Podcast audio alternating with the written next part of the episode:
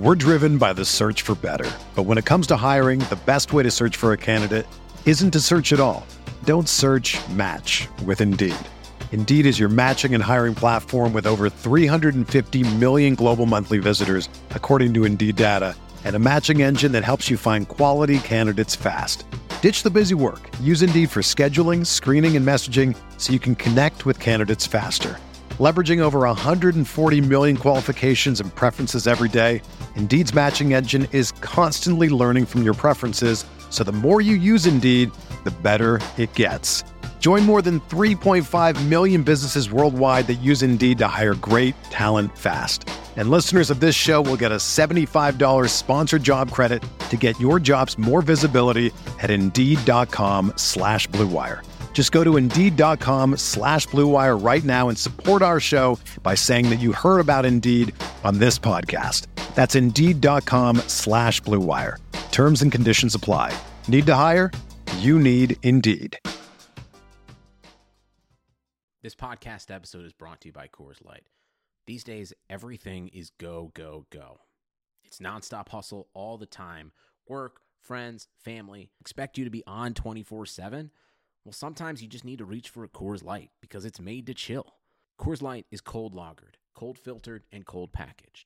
It's as crisp and refreshing as the Colorado Rockies. It is literally made to chill. Coors Light is the one I choose when I need to unwind. So when you want to hit reset, reach for the beer that's made to chill. Get Coors Light in the new look delivered straight to your door with Drizzly or Instacart. Celebrate responsibly. Coors Brewing Company, Golden, Colorado.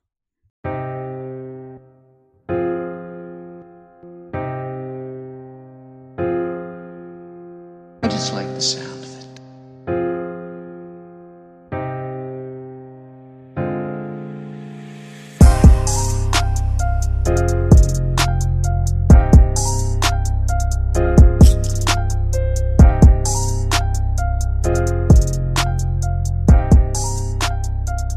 Ah, yes. What's good, everybody? Welcome back to Veterans Minimum. It's your boy, The Lamb Show, baby. Back in the building. My guy, A double L E N. You know where that's from, right? No. Jeff Jarrett used to be like J E double F. Oh wow! How did I not catch it? I would. Ju- I just. I say double L just so people know because A L A N is very common. That used to be like his whole like catchphrase back in the '90s, man. It was popping. Good But Jeff Jarrett. We're here, producer Mike in the background, feeling miserable because of uh, his quarterback having mono, as we mentioned before. Um, got some housekeeping notes to address. Um, shout out to some of the new members of the Patreon. I got your names over here. Uh, also, there's a video on the Instagram page. But Tyler, Robert Angione, Alex Guerreri, Abel Resin, Blush, Jacob Sandrovich, Jordan Riley, Brandon Rusto, Josiah Levy, Leva, oh boy, Christopher Harris, Jay Patel, Jonathan Garcia, Mike Stevens, Ivan Ribarik, and Daniel Adato, your boy, right? Let's go, Daniel, making a lot of appearances. We gotta start charging this kid for just shout outs. Jesus Christ. And uh, the following members of the Patreon have pledged over $200 all time Chuck Page, Zach Smith, Ryan Pisner, Bo Clore, Tyson Ingold, Ash Marie, Tammy, my girl, Gavin Egan, Sam Quizik, Marshall Tokarezik, and Daniel Gibson. I appreciate you all. Thank you for supporting the brand. Uh, Alan, we just finished watching the presser for 244, little UFC. I know this is is a, a wild dilemma you're having, my friend. It's the dream fight of all dream fights. The goons are going at 205. Wait, 209 versus 305. Excuse me. God, you just take, Stockton. take my ticket away from me after butchering that. Stockton, mother. Man, I love I love Nate Diaz. Uh, I call him my MMA cousins, him and him and his brother, because my last name is Diaz, but Di- Diaz is what they are. But dude, I know you in particular, man. These are both like your like. I know a lot of people, it's their fan favorites, but you in particular, like you got the shirts. You've been tweeting. You don't know what you're gonna do. I gotta wear both somehow. I don't know which one I'll wear in front, but yeah, I've been loving Masvidal since. I remember watching him back at Strikeforce days, and then eventually went to UFC. I remember he put Michael Chiesa in a D'Arce, and then just seeing his rise back, knocking out Till in Liverpool, then giving Leon Edwards a three piece in the soda backstage, and then what he did to Ben Askren, I think we all know by now. So I just think his rise, just 16 years, going from the backyard on uh, Kimbo Slice undercards to now main eventing MSG. It's one of the greatest stories in combat sports history. And uh, also Nate, man, coming back off a three year just hiatus and then looked really good against Pettis, who's no slouch. You know, Absolutely. he was coming off a big ass knockout knockout of Wonder Boy, who Wonder Boy and Masvidal. I completely forgot about it. Two years ago. Two years ago, they fought in MSG. And Masvidal, I never seen him get dominated like that. He got dropped, I think, three times and was completely outclassed. And then he, uh, I think, 14 months he took off and he went on a reality show. And now he's all of a sudden this biggest killer in the welterweight division. I, I love the the. It, there's a big mutual respect between the two of them, which is really cool to see. Right. And uh, the promos have just been epic. You know, the West Coast gangster thing is so cool, man. And we don't have to wait too long. Like this is epic soon, which is crazy. I know, and we're gonna be there too. Me, uh, Alan, and I, my buddy Boss, Eric, Josh, Dylan, the Hooligans will all be there. So if you guys are gonna be in town for 244, hit us up, man. We'll run into each other. Uh, you know, Alan and I will not say no to free beers if you guys want to, you know, pledge some more donations our way. Absolutely, especially given that uh, we go to MSG to watch our New York basketball teams. Nick for the Knicks and me for St. John's. Not a lot of good memories there, so this will surely be one. I swear, the last time I really enjoyed being in MSG was when The Rock returned at the Survivor Series. I was there for that too, yeah. That's the Wow. last time I really enjoyed uh, being MSG. Man, dude, there's a, there's some good times, and whenever it's a it's a dope event at MSG, it's like no other place, man. I gotta say. So, uh, yeah, hit us up. Let us know if you guys are gonna be in town for that, or if you're going to 244. You know, we'll we'll link up and shoot this shit and whatnot. But we do have a lot of football to get to. In particular, uh, a big week. You know, like the first week we talked about wide receiver drama. This week it's a lot of quarterback drama, man. Veteran quarterback drama. The the old heads are kind of falling apart. It was only a matter of time, I guess, right? Unfortunately, So we got we got Drew Brees is out for six weeks. yes. Big Ben out for the year. Tommy John. Kind of a weird injury where he threw and then grabbed his elbow immediately. I thought the Brees injury was weirder. The way it Well- made contact with Aaron Donald. Yeah, but you know what? That's that's like a that happens a lot more than people expect. I know. Just the significance behind the injury, like it's now going to be out for six weeks. Like just, I guess the result of that was really surprising because we yeah, we've seen it before, but the significance of it. Yeah, usually it'll be like a jam finger. They might miss a drive or something, Yeah. or like a sprained thumb. But yeah, to be out for six weeks, that's. I mean, hel- helmets are no joke. Like those shits hurt when it crashes on there, and uh, of course Eli Manning too. He gets benched, but we'll get to Eli in a little bit. In particular, which of the two you think? Uh, obviously, Big Ben, right? Because he's out for the whole year. And I still I think New Orleans, just the infrastructure there, I still think they're going to be very competitive. And obviously, Teddy B's a solid backup. I think besides Tannehill, he's probably the best backup QB in the league. Obviously, his limitations though with Teddy B, he doesn't have a great arm. He is a bit conservative. I do think you're not going to see New Orleans like players like Tre'Quan Smith and Ted Ginn are not going to get a lot of usage. I think. I think obviously Michael Thomas is going to do his thing. Jared Cook's probably going to get a lot more targets, but they're going. Sean Payne is obviously an offensive mastermind. He's going to work around it, but you're not going to see New Orleans really stretch the field that much because I don't think Teddy B has arm strength, and he is known for being a bit conservative. Kamara too is probably going to get a lot of work out the backfield, even Well, more always than now. work. Producer Mike, you got Kamara on your team? Yeah, every, anytime someone got Kamara on their team, they get excited. But yeah, I, I think so too, man. And you know, you're right. I do think though that when you're looking at both teams, right, it is more devastating losing your starting quarterback for the whole year. Mm. But are you buying into this theory that I have?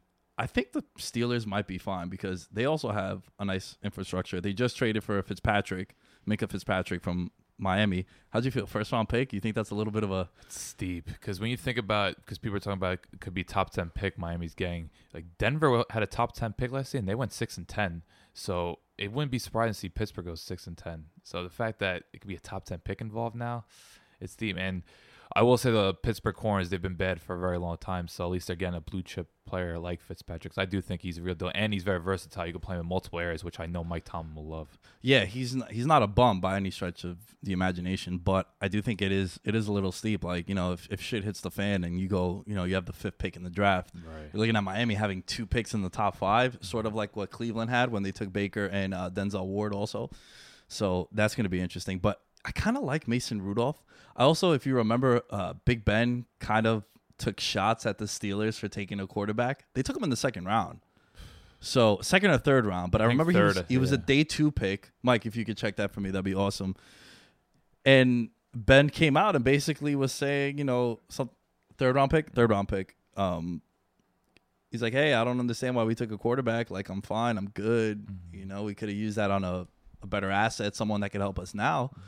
And then also they get James Washington, who right away last week the first target goes to James Washington. Those guys came back for either their junior or senior years at Oklahoma State. They got the chemistry in preseason. They were balling out. I'm a degenerate, so I play DraftKings preseason, team team preseason. I can't advise this. Oh man, it was great. Swag Kelly to Deon Cain too, and then uh, a little Rudolph to Washington stacks for the money. So yeah, look, there's there's gonna be a chemistry there. I do think James Washington, Moncrief has been kind of ghost for them. He's been a disaster. Another pass intended for him went for interception. You saw that? Yeah, Just bounced man. off his hands. He's got a. I don't know. It's crazy. He's only 26 years old. I don't understand how he was the number two behind Juju anyway. I could have. I uh, when I saw the depth chart, I was blown away. I was like, I, I had James Washington as a, a shoe in Some number two. teams you don't really know who's the number two. It's all murky. Like who's like the number two in Oakland? Is it Renfrow? It's JJ Nelson. Like it's some teams Yo, you just. you named the most like legendary team to try to find a number two wide receiver. I know AB was there with Tyrell Williams, but just there's some teams it's just no one really knows who the number two is. Right, right. So I, I do think with the Steelers, their schedule is tough and they're already in an 0 2 hole where the Saints, they're 1 and 1. And like you said, the backup Bridgewater is probably wherever you want to put him in the top five as a backup because, you know, he led a team to a playoff appearance and should have won that game against the Seahawks, who they're playing this week, too, oddly enough. Well, Bridgewater is. But, you know, him, Tannehill's of the world, even Jacoby Brissett, I thought was an exceptional backup. Yeah, I do like Jacoby. Brissett. So You also have to keep in mind AFC North. I think is a much tougher division than NFC South. Looking at it now, Yeah, I I, I kind of think that this injury opens up for your team too, the Falcons. because Carolina's murky. Tampa Bay is uh, Tampa Bay. To quote Yeah. Mina Kimes, salute to Mina Kimes. But uh, I just think, especially with how good Baltimore's looked, and you know Cleveland's gonna be competitive, and Cleveland's weird, but if they get AJ back, the offense will be fine. I think Cincinnati. Uh, Cincinnati. Yeah. Well, Ohio, you're close. Yeah. I'm just saying with that offense, I am intrigued by Taylor and what they're doing over there. I know it's got they just got blown out at home, but I, that division's very difficult. While the NFC South is just very murky. There's a lot of flawed teams there, so I think that's another reason you got to not call Pittsburgh. Also, I just don't think Pittsburgh's defense is very good. While New Orleans, yeah, they has some holes, but there's still game changes there. I still think Cameron Jordan's one of the best in the league. Poor guy ran 80 yards for no reason. uh, Marshon Lattimore though is looking a little iffy. I think he allowed five catches on six targets, like perfect rating. So they need to get him back on track. But I still think there's a lot of good talent in New Orleans, and they'll definitely be competitive. I could still see him winning nine, ten games. Man, year to year, I say this all the time. The argument for who the best corner or corners are in the league, it changes, man. Really rotates because Lattimore, his rookie year was special. He fell off a little bit last year, but he still played well. But this year, like Cooper Kupp gave him the business. And yo, also, um, PJ Williams played really well his rookie year too. That whole class was insane. Ken Crawley too. Kamara also. That Yeah. entire class was impactful. It's gonna be interesting when they have to pay all those guys, similar to Dallas. But Ryan Ramczyk, he might be the best right tackle in the league after shutting down J.J. Watt. um, PJ Williams had a great rookie season, but no one remembers that because he missed that tackle on Diggs, and that's what everyone. Well, it's remembers. Marcus Williams. Marcus Williams. Yeah. Yeah. yeah. Why did I say PJ? PJ Williams? is the nickel core. He, I don't think he's very good. Calvin Ridley pretty much got on bench Oh, last man, year. Ridley was. Oh, shout out to your boy Julio, just dogging that. Good, good call on that last week. But, um, so who? Which of the two teams do you think we're going with the Saints? Right? I to I, kind of Saints. I just think they're more talented, better coaching staff, easier division. I think a lot of things are pointing towards New Orleans. Plus, they play the AFC South, a lot of winnable games there. While uh, Pittsburgh, I don't know, I thought they play like a second place schedule, but I just think that division playing Baltimore twice, I- you don't want a young quarterback going to Baltimore. It's just that's a very hostile, bad environment. You saw how much Baker struggled there, and then you look at Cleveland. So, but who knows? Maybe Pittsburgh schedule Pittsburgh schedule has to get a little lighter. They just play two playoff teams, so yeah. you think it has to get lighter at some point. Seattle and the Patriots. Now they're going into San Francisco. That's going to be tough. Oh man, Shanahan is on the loose. But, yeah. uh, well, you know who else is going to get loose? It's time, baby. Danny Dimes. Daniel fucking Jones stepping in for Eli Manning. Uh, I think a nice little segue into this to talk about this one. Um, let's lead off with you. You don't have a dog in this fight. You have no allegiance to either of these situations right now. right. How do you feel about the Giants benching Eli Manning and going this route. It's been long overdue. I think it's had to be done. People forget in 2016 when the Giants made the playoffs, they had what the number two defense, and pretty much Odell. You could average every other week would have a slant take it to house 60 yards. That offense was non-existent. We're talking 2016. You look at 2017, then last year. It's just I feel like Eli's been diminished for a long time. Obviously, can't handle pressure. His arm strength's diminished. It's just it's been long overdue. So I, I'm happy that Pat Shurmur finally put the foot down because it, Showed us that he has some balls. yeah, because I think he knows j- job security.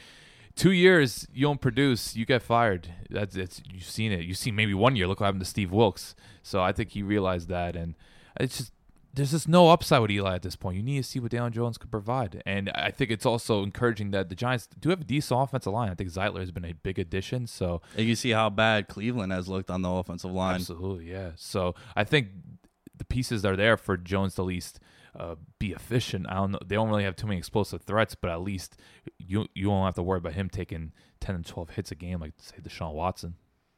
Well, I'm glad that you mentioned that it's long overdue because I've been saying this since 2014. Wow. The worst, the Giants in the last five years, I believe they are in the group with the Cleveland Browns and the Oakland Raiders as far as the most wins in the league, like well, the least amount of wins. And this is also an 11 win season in 2016, which I strongly believe is the worst thing that has happened to this Giants organization because it put a band-aid over the debacle that they've been honestly since their last Super Bowl. And look, I understand because I've been hearing this shit all week. Yo, he won you two Super Bowls in 15 years and etc. And I get it. And he's gonna finish, or he currently is top 10 in every major statistical category for quarterbacks. Obviously, the most durable too. Never missed a start, with the exception of the benching with Geno Smith, which was you know a conversation for another time. It's just time. Yeah.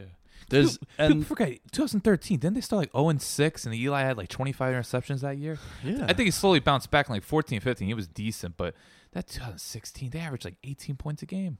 Yeah, and McAdoo came in and it was supposed to be the quarterback whisperer because he was there with Aaron Rodgers and Eagles know, you- wanted him. you Then they had go Pierce. yeah, and you had some. Yeah, that's exactly it. They want the Eagles wanted him, and they promoted him from offensive coordinator to head coach because of that. Uh, it worked out well for the Philadelphia Eagles. A report that came out a couple months ago that I believe it was Kevin Clark from the Ringer or one of the Ringer guys, maybe Robert Mays. He came out and said McAdoo wanted Mahomes. Right. I think it was Clark, yeah. And, you know, the Giants organization has been held captive by the Manning family.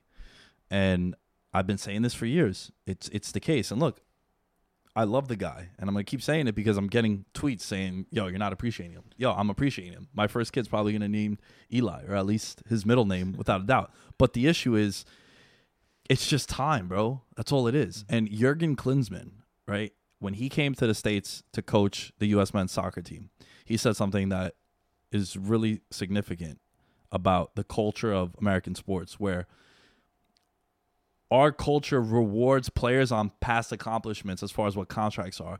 Very rarely do you see, well, I'm going to pay this guy because I have him at an all pro level for the next eight years. It's like, well, you know, he's he's won Super Bowls and whatnot. And I think that's what it was with like Kobe Bryant. Kobe Bryant should have been making $25 million his last two years with the Lakers. He held them captive. Peyton Manning.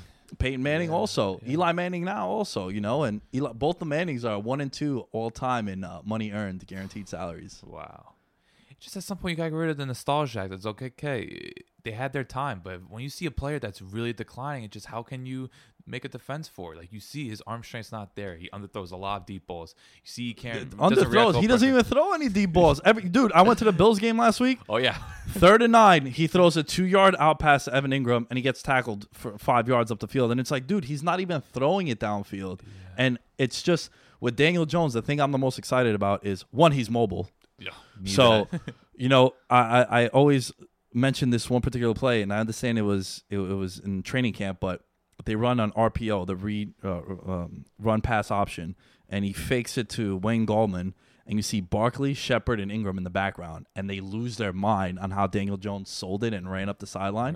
And then that's the first time that Barkley broke character and was like, "Man, I'm excited to run that with him." Because Barkley's like super PC, clean cut, says all the right things, and it was like, man, it's gonna open up shit. They're gonna get tape back in two weeks, right? right? And I know these aren't home run threats, but they also don't have that luxury or that opportunity to run because Eli doesn't even throw it downfield. And Sherman has experience with Case Keenum and Murray and McKinnon in Minnesota running RPOs. So it's definitely another just thing you put the offense and you have a tight end like Engram just eat in the middle of the field because those linebackers are going to get sucked in. And what about what it's going to do for Barkley, man? The Giants are, are, according to PFF, the number one run blocking team the first two weeks of the year. A lot of excitement. They're playing against one of the worst defenses start off the Daniel Jones era. So I think I think they're going to go I think they're going to go 2 and 0 their next two weeks. I think they beat Tampa Bay and I think they beat the Redskins and the biggest game of the year is going to be that game against Minnesota in MetLife because week 6 they play short week in New England. Yeah, and they're gonna get way, pummeled by 60. I have to mention, I am slightly disappointed we're not getting one more Eli Bray just for just for the person. You know, Eli would have gone like 25 for 29, three TDs, 280 yards. Four, fourth quarter comeback as like a 12 point underdog. Like, I wish they waited till week six, but I, I don't blame him. well, you al- you also make that move not for nothing because you don't do it on a short week. Yeah, you don't do it on a sh- you don't do it on a short week, but also because your team still has hope. Like the Giants are 0 2. Mm-hmm. If you make this move with Daniel Jones and you do it when they're 2 and 10 and they have nothing to play for, are the guys going to get up for those games? I don't think so. Mm-hmm. You know, at least here you're still like cautiously optimistic that you might be able to turn it around. they have a lot of veterans: Golden Tate, Zeitler, Solder. Like this is not an old team, but they have players there that's obviously got compete. These are their prime years, and I know defense there's a lot of uncertainty there, but you just need to create some excitement because, uh, as you know, as a Giant fan, just what have you really been able to be excited about for the past few years? And a slant to Odell and, and, and Barkley running against nine man boxes. That's about all my excitement level. Like maybe Janoris Jenkins will do something cool, but You know, he's he's quietly he's he's not the issue on the defense. It's everything else. Like he he plays well in coverage, but they just pick on everyone else. It's I'm not comparing him to Darrelle Revis, but when the Jets and uh, I'm sure Mike in the background will attest to this. When remember they had like Cromartie, right. Cromartie and Revis, and it's like, oh. well, they got Cromartie too, and it's like Cromartie was getting picked on because you just didn't want to throw at Revis. They had a really popular slot corner too. I'm forgetting though. They did have a popular slot corner. Do you know they signed someone that was like a big name? Asomugha? No, no, no, that was the Eagles. Oh no, that The Eagles signed them. Yeah. Well, That's Screen they signed them a little later on. Never mind, but, But you know, the, they're Ito like Shepard, I think. There we it go. might be, Yeah. but what they were, Uh, but what they were, what was was, what was happening there with the Jets was like, yo, we're not gonna throw at Revis. The no one's really throwing at Jenkins, and you're just completing everything else against them. So well, linebackers aren't that good either. they haven't been good yeah. ever. Like Antonio Pierce is the best linebacker they've had in like 20 years. Oh, so let's see. I'm very excited for Daniel Jones, as everyone knows from following me on social media. Here comes the money. Here we go. Money talk. Here comes the money. Shout out to Tavour, one of the sponsors of Veterans Minimum. Tavour isn't your beer of the month club. You only get what you want. You have total control. It's a holy shit, watch me experience. Every brew pub there is community. You decide what you want. We deliver it for you for a flat rate fee, regardless of how much you buy. Free to sign up, and so much damn fun to drink. There is no obligations to purchase anything, and shipping is only $14.90 no matter how many bottles or cans are in your craft. If you guys download the app today and enter the promo code VETERAN, you will get $10 in cold hard beer cash to use on the app after you spend $25. Again, free to sign up, no obligation to purchase. So you can go and check out the app, check out what beers they have at your disposal. Download the app and enter the code VETERAN to get $10. That is TAVOUR, T A V O U R, baby.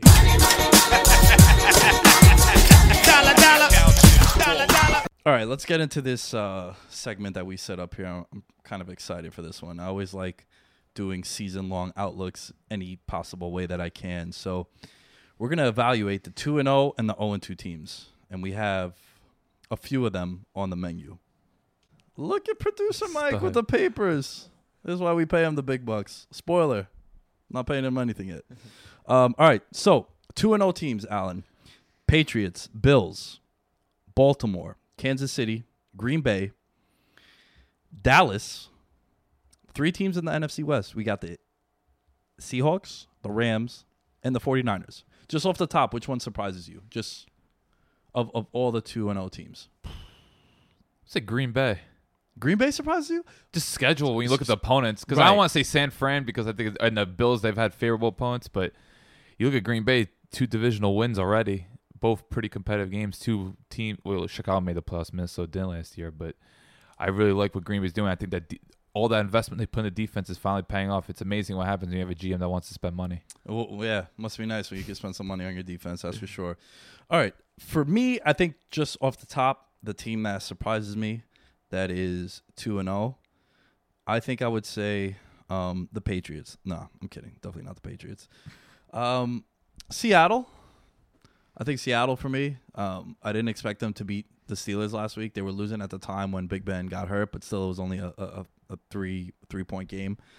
But yeah, Seattle, I kind of was down on them. Maybe I should have trusted that structure that they have over there. There's a team that's been doing it for so long. But all right, kick us off with a team that you think is 2 and 0 that is real. That is for real. This is a team that we're going to see potentially in November, December, still above 500, playing for a playoff berth. absolutely love what the Ravens are doing right now. Just how they're using Lamar Jackson, him in space. I think the chemistry between him and Mark Andrews, one of the best combos in the league. You just see every time Jackson, whether it's play action or they use the read option, whatever it may be, you just know you'll either hit him. Like I don't know a team that runs more three tight end sets than the Ravens. you have uh, Hurst, the first rounder, and then Boyle. Boyle. Like it's just incredible, and their O line's always been solid. And I think Mark Ingram's been a good fit. I just love what they're doing offensively, and then defensively, you know what you're going to get, especially with Earl Thomas back there. I think Matthew Judo, Judoa might be the next pass rusher. I'll probably get paid because you know Baltimore every year they have edge rusher gets paid. It happened to Darius Smith last year. Now you see Judo, and then obviously you have uh, Brandon Williams and Pierce are nasty interior duo. They just you know they're always going to stop the run. You know defensively they're going to be as general, but now they have an offense that could produce big plays, which hasn't been the case the past few years because obviously Joe Flacco more, more you want to talk about diminishing quarterbacks he's right up there so and you always have to trust Harbaugh I think just the guy constantly even though I know the away record's been kind of down the past few years you know Harbaugh just those teams are always going to be competitive. So I really like what Baltimore is doing as a whole. I, I was a little skeptical going into the year but I knew they would be competitive. But so far just how explosive they looked offensively albeit against two really bad defenses I still think Baltimore is going to be here for the long haul. I think they're one of the few teams that could at least give the Patriots a good game come January. Man, you know what the craziest thing about what Baltimore is doing is? The efficiency rate for Lamar Jackson when throwing to Malcolm Brown is Or Marquise Brown. Marquise Hollywood. Brown. Hollywood, He's got about yeah. five names. dude. It is unbelievable. First of all, this kid Hollywood Brown. Do you know how many snaps he's played so far? I know he played like 14 against Miami. So he's he's ran he he's played 40 snaps. He has 18 targets. What Lamar Jackson is doing is insane. Um, it's I don't think it's sustainable for how much he throws to the wide receiver because it's not much, Right. right? He throws everything pretty much to the tight end. That's why Mark Andrews, I believe, back to back weeks has had 100 yards, and that's his guy. But when he does throw to wide receivers, it's exclusively to him. 40 snaps, 18 targets. So it's the Hollywood show. That reminds you last year. That, didn't Tyler Lockett have like 14 touchdowns on on like 42 catches or something? Yeah, yeah, and and Russell Wilson had the high. I think Wilson to Lockett was like only behind Tyreek Hill and and Mahomes, or it was like there were one, two in whichever order of like the most, like the highest QBR when targeting that guy. I know they've gone against poor secondaries, but hey, they're gonna get another one this week in Kansas City. So it's like, why can't they continue this? I know the schedule maybe will get a little more difficult, but just, for me with Baltimore, you see a consistency there, and I don't think their secondary gets enough credit. Humphrey, you want to talk about rising stars? I think in terms of young cornerbacks to watch, he's up there. Jimmy Smith, a little. Always has something going on, either a suspension or a suspension or an injury, but he's still someone that's dependable. Just Baltimore, you know you're going to get within the front four and then the secondary. So for me, I just think besides the Patriots and Chiefs, I do think they're the clear third best team in that AFC. I'm gonna surprise you with this one. This was a team that I picked to win the NFC West, and I got a lot of shit for it. A lot of shit. Your boy Shanahan and the Niners. Oh yeah, Shanny for life. Shanny for life. Listen, I I love what they did in the offseason. They they trust the system with Shanahan and they get Garoppolo back. And they spent a lot of money on the defense and draft capital. Again, they're like, yo, we need defensive linemen. We're just gonna keep I wouldn't say punting, but but we're gonna keep using our first round pick until we get one. And it seems like Nick Bosa is that guy for them. And you know, know, they hit on Buckner. I think Buckner's one of the best D tackles. yeah, and like Solomon Thomas, he Uh, been yeah, Armstead's been a little disappointed. but- Right, right. But they have spent a lot of, you know, because for the longest time, that division also, it's like, you know, Cardinals like to run the ball, Seahawks like to run the ball, Rams like to lo- run the ball, and you build. And they got ferocious D lines. yeah, yeah, exactly. So the NFC West, they have a lot of good defensive lines. But dude, look at this schedule, right? They got the Steelers at home, home opener, by the way. Niners two and zero on the road. Steelers at home, Browns at home, Monday at, night. at Rams. Then they got at Redskins, Panthers at home. Who knows what's good with Cam? At Cardinals, at Seahawks. They're two and zero. I, I I see six and I I think they'll be, I think they'll be eight and two. I still forget Dee Ford's on that team. Dee Ford, Kwon Alexander, Yeah. uh, Sherman. Now it seems like Deebo Samuel is emerging as the go-to guy, the consistent go-to guy. Obviously, Marquise. Well, George Kittle, obviously, Yeah. but uh, Mark uh, Marquise Goodwin to stretch the field. They still have Dante Pettis, even though it seems like Shanahan doesn't really like him. I don't know if he knows the playbook or signs off with the route running, but And I, they and they loved him too because they traded up to get him last year too. So that's always something to monitor. The thing is, it doesn't even matter what talent is in that offense. So with Shanahan's play calling, there's just gonna be easy access plays. That's the thing you're gonna get with Kyle Shanahan. It's gonna be a lot of play action, a lot of rollouts. Even though I do think there's questions about Jimmy G when it comes to just his timing and his ability to read defenses. Just Shanahan's gonna create those openings with his play calling, and a tight end like George Kittle who's just gonna stretch the field. That makes it even better. And they got like six different running backs. And Tevin Coleman probably back in a few weeks. He's a big play threat. So no, I really do like said For I don't know if they're gonna necessarily win 10, 11 games, but I could easily see him compete for a wild card spot because defensive line with Bosa, Buckner, and Dee Ford, that's gonna cause a lot of problems. I forgot like how good that D line is. And say we want about Kwon Alexander's contract, and he does miss a lot of tackles, but that guy could run. He and he could make plays. So for me, I I think what they did in the offseason, quietly one of the better ones. Are you worried about Jimmy G's off the field antics with uh, dating porn stars? No, not at all. He seems Okay. like a composed guy. I'm more worried about I'm more worried about his accuracy. I he, I don't think he's played. Well, the Tampa game I thought was rough. Last week was a little better, but I do think there are questions. Just I think he un- knows the playbook, but you could just see some of the throws he makes has been a little sketchy. But look, he's come off a serious injury, so Right. let's let's give him some time. Yeah, I'm with you on that. I think we do need to give these quarterbacks coming off an ACL surgery at least two years to recover. But you know, we're talking about this year. Okay, I'll lead us off with a team that's two and zero that I'm not buying stock on, and for me, I think I'm gonna go with the Buffalo Bills. You count me in this as well. So, how do you? Before we get into exactly why I feel this way, how do you feel about Josh Allen quarterback comparison to Cam Newton? Because that's who I see when I watch them too. I think Cam's a much better, not ac- maybe not accuracy wise, but I just think Cam makes better decisions. He reads defense better. Just the issue with Josh Allen, he's just so out there. Like just he overthrows his receivers like crazy. He throws like he could have four picks against the Jets. right? Like you you saw week one, Mike, right? Like he was like he was very fortunate. I just think Josh a great athlete and everything. And I do and I do enjoy watching him play. Like Josh Allen's fun. Say what you because as you know, following draft Twitter and just a lot of analysts, a lot of people did not like Josh Allen coming out. They were like, "This guy's a third round pick. He's garbage," but he somehow won the They top. said 10. that about the Lord and Savior Daniel Jones too, man. So I understand why there's a lot of criticism about Josh Allen, but he's a lot of fun to watch. But I think he has a long way to go before being Cam. Cam is the Cam has a much better arm than Josh Allen. yeah, I just think that the, the their style of play, they're best when you let them be themselves. And I know it sounds like kind of corny or whatnot, but it's like let them run, let them do. Wow, Westbrook just made a nice catch as we have Thursday night football in the background. But just watching him in person, I was like, this guy loves to lower his shoulder. They love to have design runs with him.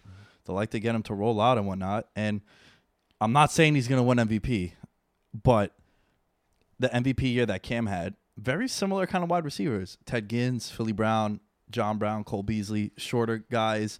Didn't have Greg stuff. Olsen though. Yeah, yeah, that's true. Greg Olsen was still like at an elite level at Yeah. that time. Yeah, you're right on that one, tight end. But I don't even know who the tight end was last week, but I think he got like six targets. But then again, everyone does well They against cut the. Charles Clay like a good year. My ago. guy Charles Clay, the sole reason why we play with no tight end in our fantasy league, because the argument used to be, why am I going to start Charles Charles Clay when I had Emmanuel Sanders on my bench? And we're like, let's eliminate the tight end slot. So shout out to Charles Clay, uh, revolutionized our fantasy league. So with Buffalo, I think they beat two teams that, you know, they shouldn't have beat the Jets. CJ Mosley goes out, and then the entire team fell apart. And then they beat the Giants, who you know. Then You were there. I was like, yeah, congrats, you beat the Giants. You know, the, people were giving me shit when the Cowboys beat them. I was like, dude, they. Uh, I said on the video I did for Chat Sports that they were going to lose by three scores, and they lost by 17. So. Right.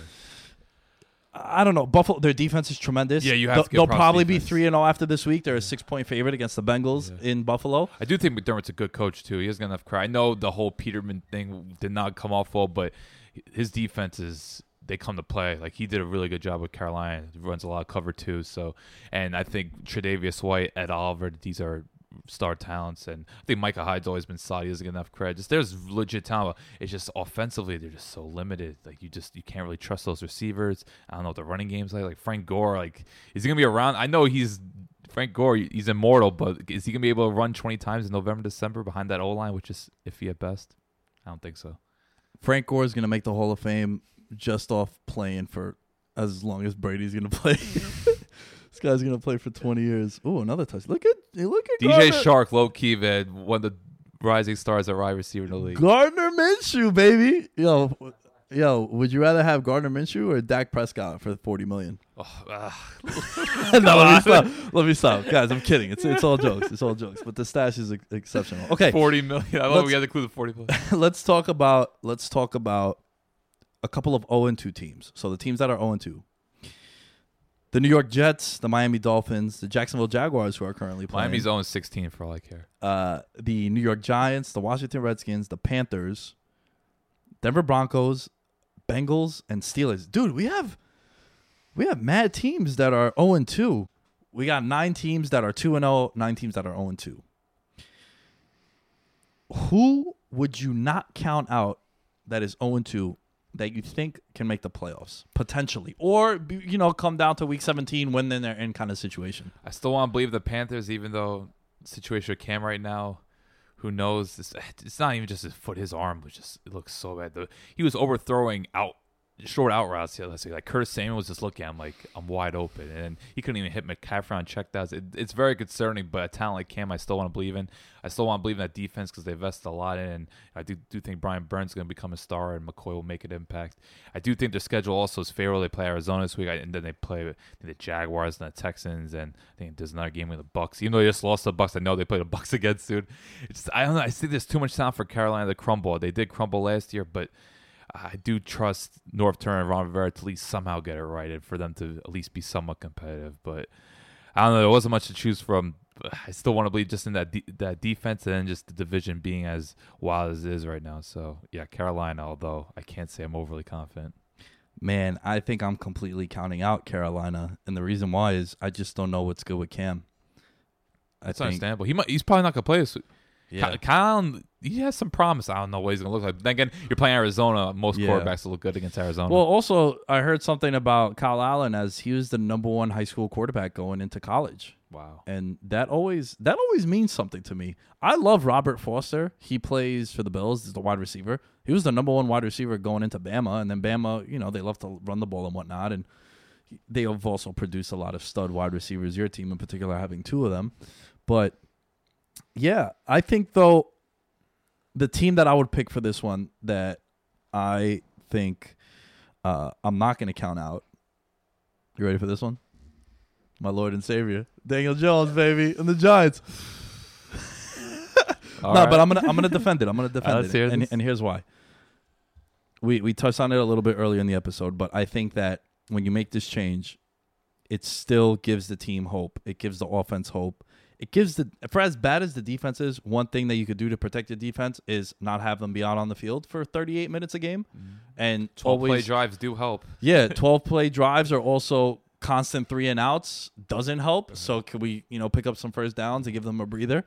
I think what it's going to do to open up the offense because he's not going to be afraid to chuck it downfield. They're going to make him open up the playbook a little bit, and I think it's just going to open up holes for the team. And their next two games are winnable. I do think they're going to go into that Week Five game against the Vikings, and that's going to be a big game because they win that game against Minnesota. They're three and two going into New England and losing. So you're looking at three and three, as opposed to losing that game, then you're two and four. So the defense is awful. I get it. Now I'm not saying that the Giants are going to make the playoffs, but I'm saying that this could be something that could get them to seven and nine, eight and eight, as opposed to four and 12, five and eleven. That defense, though. That's I know. Why, that's why I'm really skeptical. about. They do play the AFC East, so that should be two wins uh, with the Jets and Dolphins. So, and then who knows with the Redskins? But I just I don't know what the Giants and it's 'cause we still no- don't really know what Daniel Jones like. he- How's, how's he gonna fit with guys like Shepard and Tate? You know, so that's also another thing where everyone says in the preseason he did it against twos and threes, where you know twos nowadays are starters for the most part. And- Injuries, yeah. Yeah, and they and they play a lot. Like those are guys that are gonna make your team because they're one of the fifty three best players on your team, and third stringers. But then again, he did it with Bennie Fowler and T.J. Jones, and you know he had Engram for I think two drives. You know, so now he'll have Barkley. Now he'll have Shepard. He'll have Engram. So he's also gonna have better weapons that he's never had before. Yo, Duke has produced four NFL players in its entire history. Jamison Crowder is one of them, I think. Him, um, the Lions drafted a lineman from there. Sean Roberts? No. No, uh, Tomlinson, I think his name was Oh, okay, yeah, he kind of offensive line, Yeah. lineman, and then some dude in like the early 2000s, and that's it. That's and then Daniel Jones. So Okay. he's not really he's not coming out of Clemson where he's playing with Nuk Hopkins and Yeah. and Sammy Watkins and all the Mike Williams of the world. It's like no, he's playing with guys that are going to be accountants and and law professors probably. And he's handled adversity. Like he's comes from a place where the supporting cast isn't necessarily that good. Yeah, yeah. So he's going to Yeah. be used to it too. I'm just not sure what to make of the defense, and I don't know how he's gonna. We'll see what. I just wish the Giants had a vertical threat because I still think the Golden Tate signing is weird. I don't know how he's gonna mesh it all. You saw what happened with Philly last year. Once he couldn't fit into the offense, he kind of became non-existent. So So in the last five years, six years, we've had two, four, six, eight. We've had eight teams start 0 2 and make the playoffs. Last year we had a team go 0 3 and make the playoffs, the Texans, and then they went on that nine game win and then the Colts were like one and five. So yeah, the Colts were also one and five. So Houston, Seattle last year, the Saints in seventeen, Miami in sixteen, Houston, Seattle again in fifteen, Colts in fourteen, and then Carolina in thirteen. Producer Mike crushing it today. Wow, Carolina was 0 and two and 13. Sheesh, forgot about that. What team um are you uh not counting out? Oh, you said the Panthers, right? Yeah, I'm gonna go Carolina. About I'm not as Yeah. optim- I'm not as confident as you with the Giants. I guess. I'm a- you know what? I'm gonna also pick another team. I'm gonna pick another team, and the reason why is because I don't want to get shit for this one saying that I'm a homer or whatnot. But this is hard to pick another team here because then, Like, yo, look, would you say Pittsburgh? I think maybe Pittsburgh. Pittsburgh. I do think Rudolph's talented. Like Rudolph Pitts- is gonna make some. so if you're looking at the talent of the roster, so we got Jets, Dolphins, Steelers, Bengals, Broncos, Skins, Giants, Panthers. Would you say Pittsburgh has the most talent of those 0 2 teams? absolutely. Without a doubt, right? Yeah. I would agree with you on that. So maybe Pittsburgh, Mm-hmm. but then they're going into like if they had Ben, this would be a shoe in for me to like, yo, I would still bet them to like make the playoffs, kind of some value there, opens up the door and whatnot, because they still have division games. You know, they haven't played in their division, so. Yeah. a lot can happen there. Denver had Denver had a better quarterback. I would seriously, because I really like yeah, Vic but hold Fangio. on, hold on. Let- Let's talk about Denver a little Yeah. bit. No sacks from Chubb and Mo- Miller, That's very concerning. and Fangio comes in. He had this great defense in in, Chi- in Chicago, and it's like you're not getting no pressure from these guys. It's in, it's here because I uh, McVay, Shanahan, and Sean Payton all said the toughest coordinator to go up against is Vic Fangio. There was an interview, and all three of them said that. And these are three of the most credentialed names, other than Andy Reid. Like those are the names when you think of Right. offensive masterminds. That's what you name. So, and I know just from people that covered the Bears how respected Vic Fangio was. So I don't know what's going on there. I, I did not stay up for the Oakland game. I didn't watch much of the Chicago game. I only watched highlights. But just you have two stud pass rushers, and then I think they b- built the secondary. I like the Kareem Jackson signing as well. It's just I was shocked that they didn't really force any turnover, especially against guys like Carr and Trubisky, two very turnover prone QBs, very skittish in the pocket. Uh, I would expect a lot more from him. So yeah, I guess there's a lot of reasons. Plus, their left tackle can't stop holding, which doesn't help either. Yo, real quick, shout out to Emmanuel Sanders, his Achilles, 31 years old, and I think he leads the NFL in red zone targets. Can they trade him? Like, can he go somewhere? Man, you know what? What team would you like to see him on? I was gonna say Philly. Everybody, everyone's gonna go to Philly. Yo, I would say Carolina if Snood would play, but uh, I don't know. What's, what's a good team? Quickly, off the top of your head, can't tell you a dope team for him. to go to. Baltimore. Yeah. Yo, what about him in Green Bay? Ooh. As a slot wide receiver. A reliable one. Yeah, he'd be a big upgrade over Geronimo. Lo- love Geronimo, but man, Sanders with Davante on the opposite side of him, Rodgers pulling the strings. That would, yeah, I'm getting that's a semi That's thinking Bay. about That's that it. one. That's the pick. yeah, I'm sure he'll end up in New England somehow, and then just like four wide Well, him and. AB don't get along. I don't know. Yeah, yeah, that's right. Don't know That's Belichick right. wants that. There's some beef there, but all right, cool. Let's get into uh, a couple games of the week.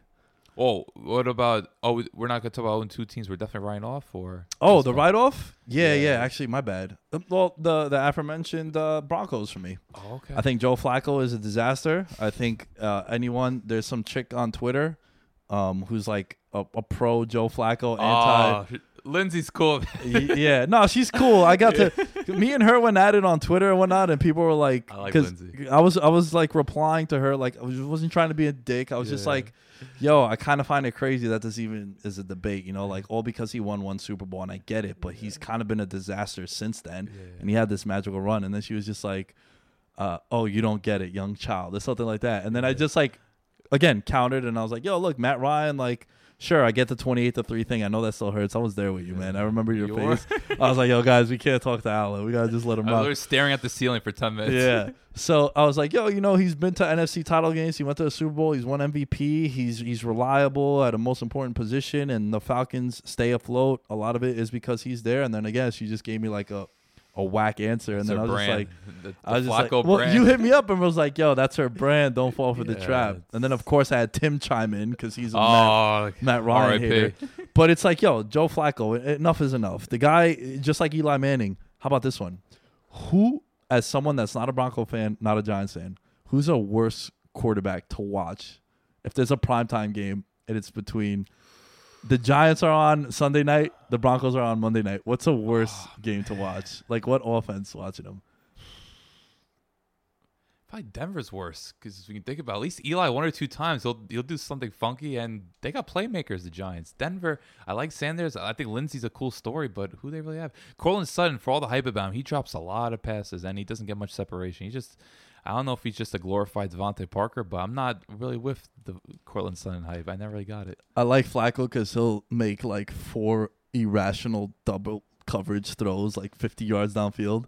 Yo, there was a stretch in like 15, 16 where their offense was drop back, throw a Hail Mary to like Torrey Smith and hope for like pass interference. That was like 11, 12, I think. Torrey Smith was like on the Eagles. Oh, yeah, you're right. Oh, shit. I forgot about Yeah, that. Yeah, once once he got that big contract, Torrey Smith bounced and like Jacoby. Jones, too. Yeah, this Dude- was this was like 11, 12. This is Yeah. they were every year in the Dude, playoffs. that's that's literally how they were moving the ball downfield. It's like they drop back, seven step drop, bomb the shit out of it, and, and pray for a flag, and they, they would get it a lot of the time. And the issue with Flacco, he holds on the ball way Yeah. too long. So, uh, quickly, my O2 team, I got to roast them a little bit. The New York Jets, just end them.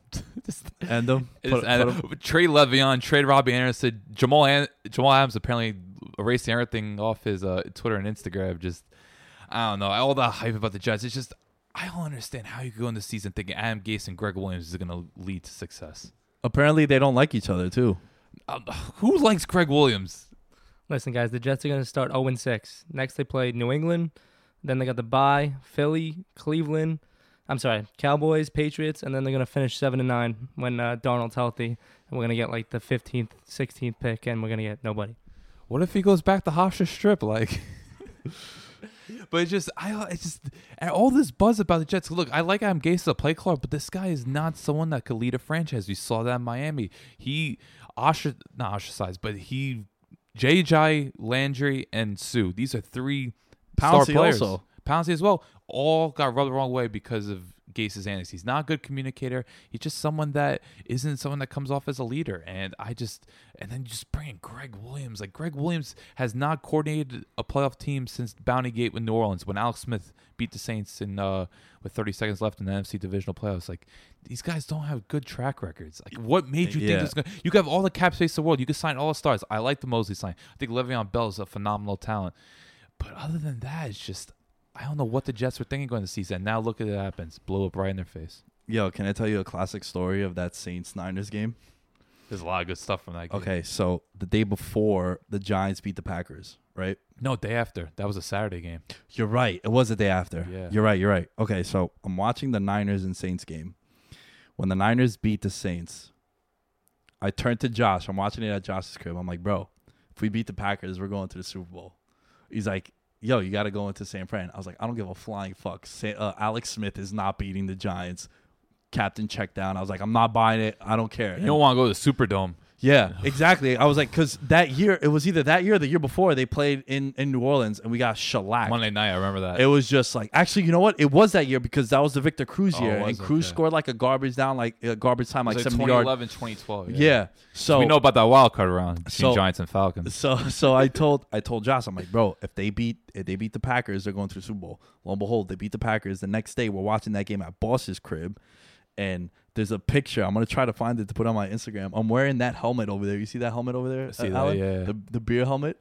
I'm wearing that, and I'm shaking Josh's head. I'm like, I'm going to the Super Bowl, and everyone's like, bro, you got to beat the Niners. So I'm like, dude, I'm telling you, they're going to the bowl. And then you know, not for nothing, they beat the Niners in overtime. Yeah, I took a beating that game. Yo, that game, and I know this is gonna sound even crazier than what I said.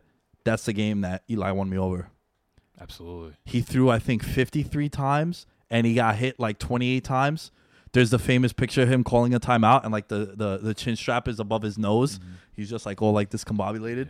But that game, I was like, man, you know what? This guy's a baller. This guy's a stallion back there, and he's tough as shit, man. They had, that's when Aldon Smith was at his best. Yeah, Justin Smith, obviously Bowman. Yo, Willis. yeah, Bowman, Willis. You had uh, Whitner was there. so many stuff. Carlos Rogers got fucking undressed by Victor Cruz in that first half.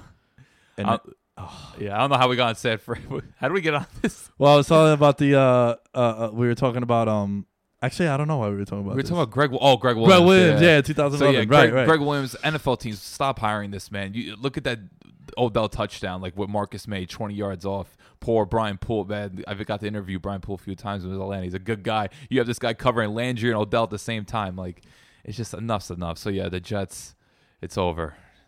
All that offseason buzz, get out of here. Shout out to producer Mike making his debut. That was Mike's voice that you guys heard in the background. Uh, and he grabbed the mic.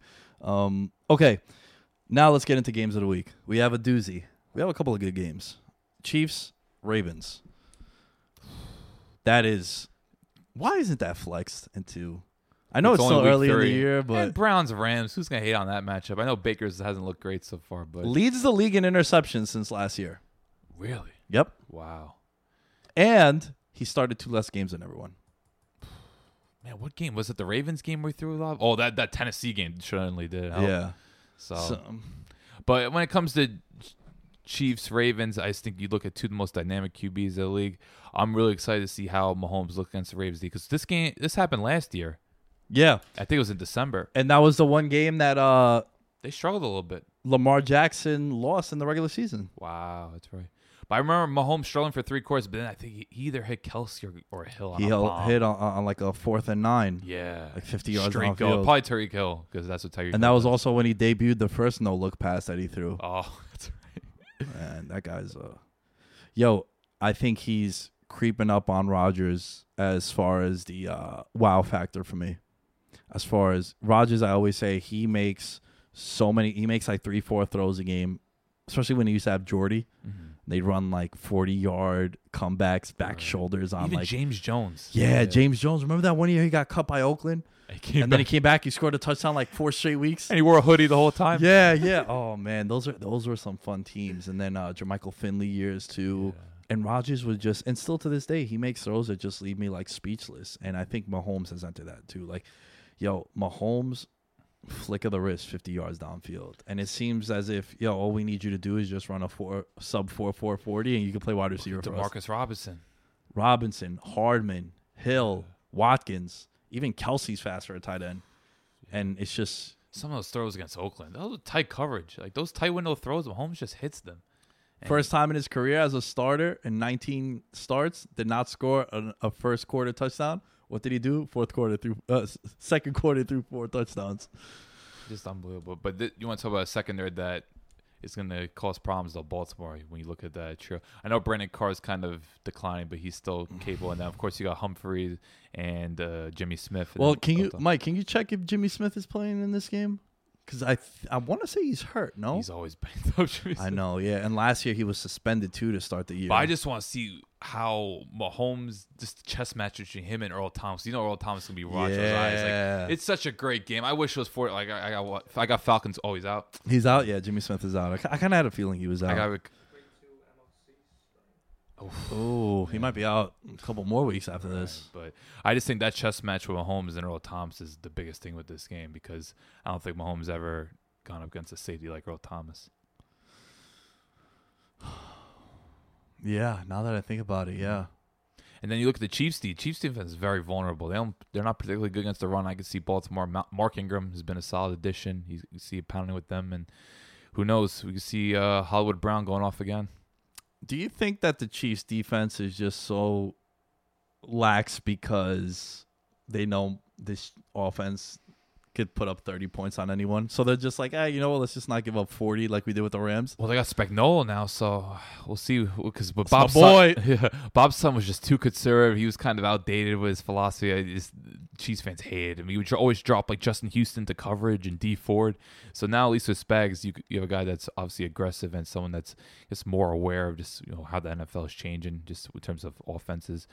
But I just I don't know Chiefs. You think they could do a lot more with guys like Chris Jones and Frank Clark? These are legitimate game changing players on the D line, and I know Honey Badger's a little bit hasn't been the same since the Achilles injury, but he's still someone that can make plays. But I don't know. I just wish the Chiefs could trade for a corner. Like as we were, we were talking before we started recording, the Jalen Ramsey fit just it makes too much sense. But who knows with the draft capital if they want to do it again?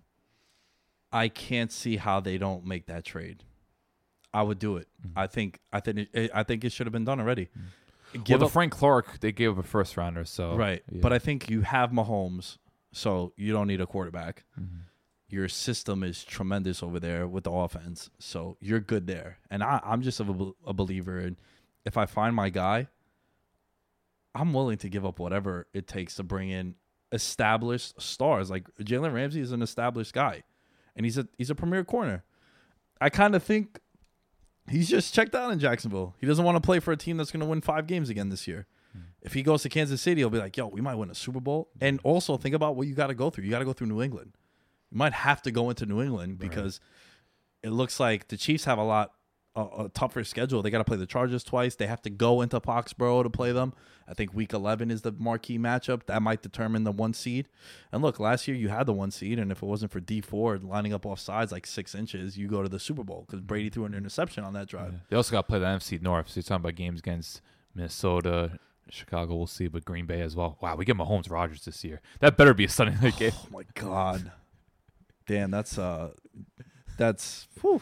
if that doesn't get you horny, folks. I don't know what will as a football fan, but dude, I would I would give it up. I would give up a, a first round pick. I'd give up a first and second to get Ramsey in, and just be like, look, man, we need someone to cover Antonio Brown and Josh Gordon and all these guys, and I'm willing to do it. Offensively, it, it's it's it's it's a wash. I think both offenses are are the same in my mm-hmm. opinion. I don't know how you feel about that. Chiefs and Chiefs and Pats. Who do you think has the better offense when they're fully equipped? Like imagine this offense with with, with Tyreek. I think Pats have slightly more talent, but it's close. That's fair. I also think they slightly have a better O line as well. Yeah, But the thing is, Chiefs have Mahomes, Brady, a little bit diminished. We could say. I don't want to say that too loudly. yeah. Before he, starts going off, for fifty touchdowns, but I think I, I think it'd be a no a no brainer. And you know, going back to this game in particular, I think they beat the Cardinals and they beat the Dolphins. Lamar Jackson. This is a big test now. Mm-hmm. Let's see you go to toe toe to toe with one of these guys. You know, I always say I love Kirk Cousins. I don't like him when I look across the field and Rodgers is waiting there, or Pat Mahomes is waiting there. Mm-hmm. Tom Brady. It's like, well, shit, we're at a big disadvantage there. Quick note on Kirk Cousins. You know he's of the league in every major stati- statistical category in the red zone. Yeah, he's made some awful decisions in the res. Dude, the the the famous one when they played the Giants in that week uh, 17 game. Yeah. It was like first and goal, and he threw an interception. I, I when I think of Kirk Cousins in the red zone, I, I think second and goal interception. If people get Matt Ryan a lot of heat in the red zone, albeit he's throwing two horrendous Yo, red zone what was that? they did everything in their power to gift wrap that game to Philly, and Philly had no one on that offense. And if it wasn't for Agholor just having a That brain drop. fart on that, Agholor going back to his rookie ways. Oh my god! But uh, with this game though, I'm just excited to see. Uh, obviously, look the Mahomes Earl Thomas factor, but also how I, want to see how good the Chiefs defense can look because there's a lot of questions there. I want to see Frank Clark. He's kind of had a quiet start. Chris Jones is still a monster. I think Chris Jones, besides Donald and Fletcher Cox, I think Chris Jones and Grady Jarrett are probably your next best D tackles. Those two are just. I was going to mention your boy. Great, you just unbelievable start so far. But uh, who are you going to go with? So it's a six and a half point line. Wow, I'm, that's pretty. I know it's an arrowhead, but sheesh. Yeah, yeah, that's that's especially with a team, you know, defense travels and whatnot. But I got to go with Kansas City, man. Same here. I just think, look, if he could go, if he could go toe to toe with with Pat Mahomes, this, this is big because I'm still, I've moved closer to buying in on Lamar Jackson from what I've seen, but this is a big test for me. Yeah. It's a huge litmus test, especially when you look opposite of that. You got Mahomes there. Mhm. So, real quick about Kirk Cousins, was Washington right not giving him the max? Yeah. But I don't think Washington was right in how they used it. I don't think Dallas Smith moved. How how they went about it, terrible. But why couldn't they just? I know they got Haskins now, but why couldn't they have drafted a quarterback last year? Just draft a quarterback. It's, uh, thankfully, they finally did, but just do it. Just rebuild. Like, do you just like being six and 10, 7 and nine every year? I just didn't get it. So no, I totally understand why they didn't do it. I just think how, pu- from a public uh, point of view, just it looked really bad. Just with uh, the GM and just one year, it's like okay, we'll pay Cousins, and just the whole franchise situation. From called a him Kurt too. Yeah, Didn't from- even know his name. from a PR standpoint, they couldn't have done any worse. But I don't think Kirk Kirk at best is a top fifteen quarterback. Yeah, I'm with you on that, and, and that's with everything at best. You know, playing out that way. Uh, all right, another game I want to discuss over here is the Rams and the Browns Sunday Night Football. A lot of star talent's gonna be on the field. A lot of star talent. Um, Two of the biggest freak defensive linemen, Aaron Donald and Myles Garrett. yeah, and also a lot of stud wide receivers, running backs, Georgia running backs, Chubb and Gurley. Ooh. It was a pretty cool picture. I think I think either the NFL tweeted or Todd Gurley put up, and it's like my dogs, and it's like Gurley, Sony Michel, and Nick Chubb were all at Georgia together. What a Wow. backfield that is! There's a lot of egos too when you look at you got Jarvis and Odell against Peters and Talib. See a lot of talking in that. Hell we think about that. I think what I'm most curious about this game is just seeing how Baker Mayfield looks because I've been pretty underwhelmed so far with uh, just Baker and Freddie Kitchens in general. There was some bizarre play calling for like Freddie Kitchens. He was getting Baker killed in the in garbage time against the Jets, and I, I'm just not sure if them they are both on the same page. Even though I know last year they created some magic, albeit against some pretty bad teams. Well, I think after two weeks, I'm not. I'm not going to count out the Browns, but I think a lot of the concerns I had with them coming into the regular season this year, with all this hype and all this smoke that was being blown up their ass, was you've seen it. A lot of Eagles they lead the NFL in penalties. I think even Myles Myles Garrett has like I think five. I know Sean Richard has a few because he he committed a unnecessary roughness, and then he had like a offsides two straight plays against Yeah. the Titans. I remember watching highlights of that. and then you know a guy got ejected for you know Greg Robinson. trying to be. Masvidal throwing kicks and shit. Yeah. And uh, By the way, Greg Robinson, the number two pick from the Rams. The Rams fans love Greg Robinson. That's right. That's right. And then, you know, Baker's still kind of being. You know what I think it is with Baker, man? Cleveland's been waiting for a guy to accept them. Sort of like when you're like the. You all of a sudden you stumble on like this super hot chick that finally likes you, mm-hmm. and she's like way out of your league. You're like, wow, she actually likes me. She wants to be with me. That's what Cleveland Browns fans are with Baker Mayfield. It's like he was the Heisman winner, the talk of the town, comes in. He's like, yo, I want to be here in Cleveland. Revitalizes the fan base, plays well. He's, he's as confident as you can He's be. confident. He's not afraid of a big moment. He's not a, afraid of a challenge. And it's like now the, Cleveland Brown fans are accepting him and he's accepting them. But I think with Baker also, he missed. Odell should have had like 250 yards. He missed him on this one crossing pattern, wide open, and then he blamed it on. Odell did get mugged on that, but still, it was just Yeah. there was enough time to recover and make that throw. He waits a lot. Njoku broke his hand on that play where he There was landed on his play, head. yeah. I don't know what he was thinking. Putting you put your receiver in or a tight end in this case in bad scenario like that's you should be smart on that because Baker seems like a pretty astute quarterback, but I don't know what he was saying. Just some of the decisions he makes. I think he, whether it's trying to be too aggressive or he just wants to get the ball out of his hands quickly. And also Freddie Kitchens, like why why are you throwing to Odell in the fourth quarter of that Jet game? There was no. I'm not even talking about smor- sportsmanship because uh, listen, you step on the field, you run up to score, you do what you want, right? But Odell bum hip, bum hamstring injury concerns. Like, why are you putting him out there when you're embarrassing a team? Like, you don't think that other guys are like, yo, why are you still throwing on us? We'll try to maybe cheap shot you or whatever. And, And it's Monday night. Short, it's gonna be a short week. Yeah. you got to prepare against the NFC championship champions coming up. Yeah, that's that's a I, I don't know. A lot of my concerns and the offensive line is really bad still. Even the Jets guys got after him a little bit and, and forced him into some. You know, that was a close game until ultimately Siemian broke his his ankle or hurt his ankle. I think it was. That looked pretty scary. He broke something. Yeah, Yeah. his spirit is broken. That's for sure. Luke Falk came in the the Luke Luke chance.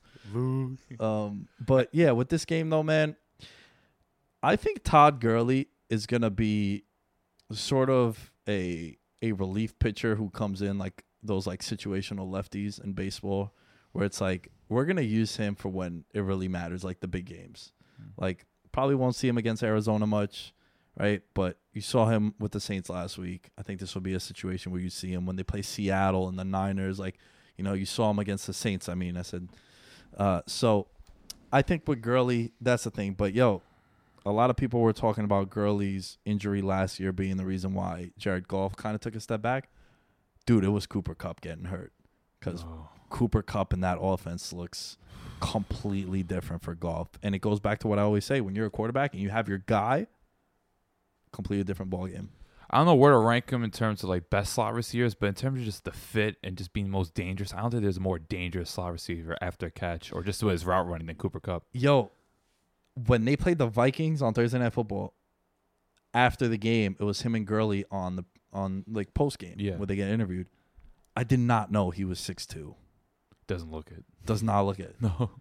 I'm I'm thinking like, oh, Wes Welker, five nine slot, white guy. It's like, no, this guy's a beast. Yeah, what he did after a catch.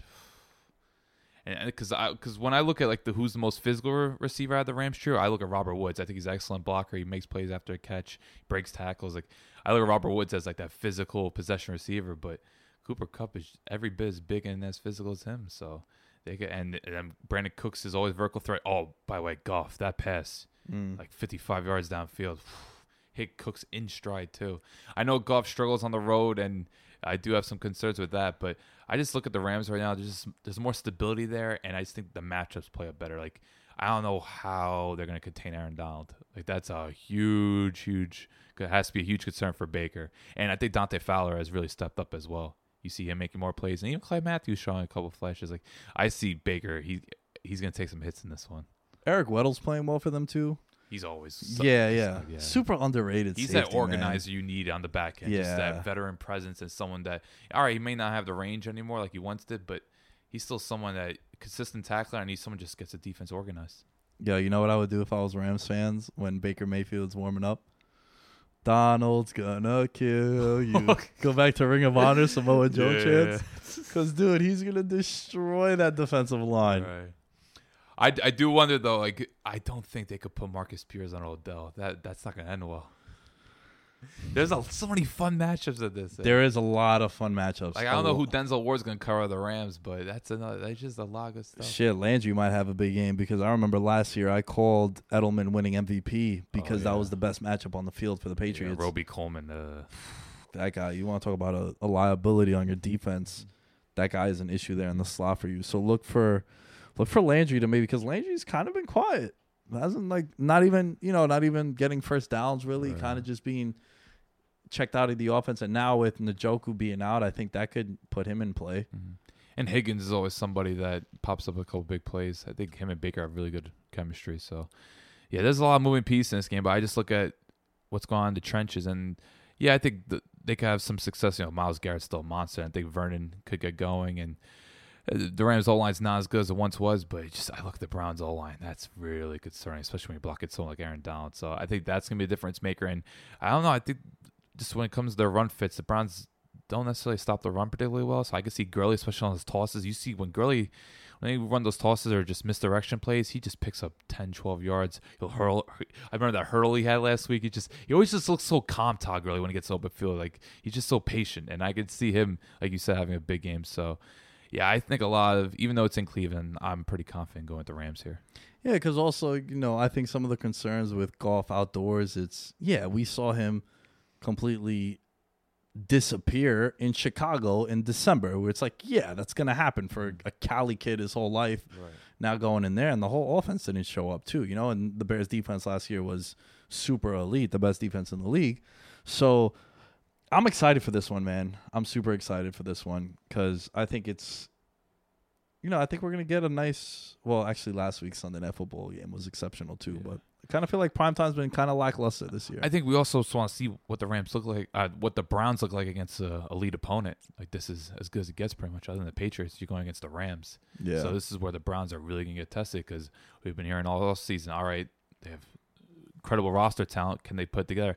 How is Freddie Kitchens going to look against Wade Phillips? That's a big test right there because Wade Phillips is one of the best in the business. So that's another thing you have to consider. And I don't know. It's just I think at some point, even though as good as he is, and as someone that like I love watching Baker, just he I think he can make all the throws. As I know it's like a draft cliche, but I think Baker's is someone that you enjoy watching. But at some point, you really want to see him put a perfect game together, and especially on this stage, you want to see him deliver. yeah, it's gonna be fun. This uh, this has to be the the Browns' biggest game in this new era of Browns football. Has to be. You know, like they played the Ravens last year, and the Ravens had something to play for. That was, you know, they were just playing spoiler. But yeah, this is the biggest game with this new era of of the Browns. All right, guys, there you have it. Another episode of VM Week Three preview. Hit us up at Veterans Minimum on Twitter and follow us on Instagram. Shout out again to the patrons. Go and check out some of the stuff over there. Um, as far as I go, you can find me at the Lamb Show on all social media outlets. Also, check out the Facebook page. We're trying to build that. Facebook.com slash veterans minimum. Uh, shout out to Allen putting contributor in his IG, Instagram. I don't know if I'm gonna go contributor or co-host. Co- co-host, yeah, let's go with co-host. I like that. I like that. So, Allen, where can they find you? Allen underscore Stirk. That's A L L E N underscore S T R K. Uh, for Falcons or Colt fans, I'll have a preview piece up Friday morning, and I'll be covering that game this weekend. Pretty intriguing matchup. Kind of looking forward to it. Colts. I I hope we could talk more about the Colts in the future. I think they're a team that could win nine, ten games even without Luck. Yeah, Yeah,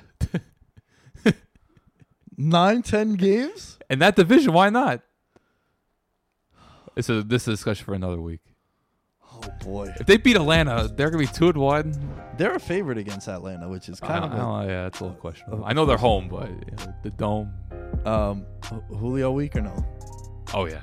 Oh my god, more money down No- the drain. No team plays more zone coverage than the Colts. Julio's gonna eat that alive. Oh boy, all in Julio. All right, guys, we'll catch you next week.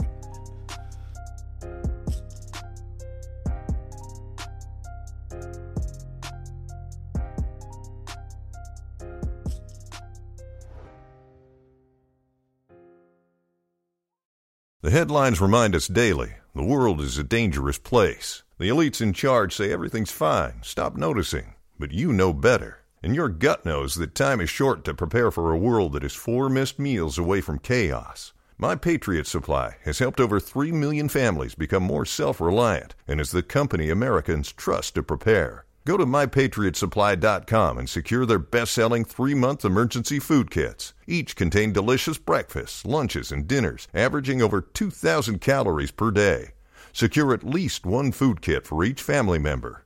For a limited time, save $200 plus get free shipping on all their Ready Hour three month emergency food kits. You're not ready if it's not Ready Hour Foods. My Patriot Supply also has solar power generators, water filtration units, biomass stoves, heirloom seeds, and critical survival gear. Shop mypatriotsupply.com today. mypatriotsupply.com.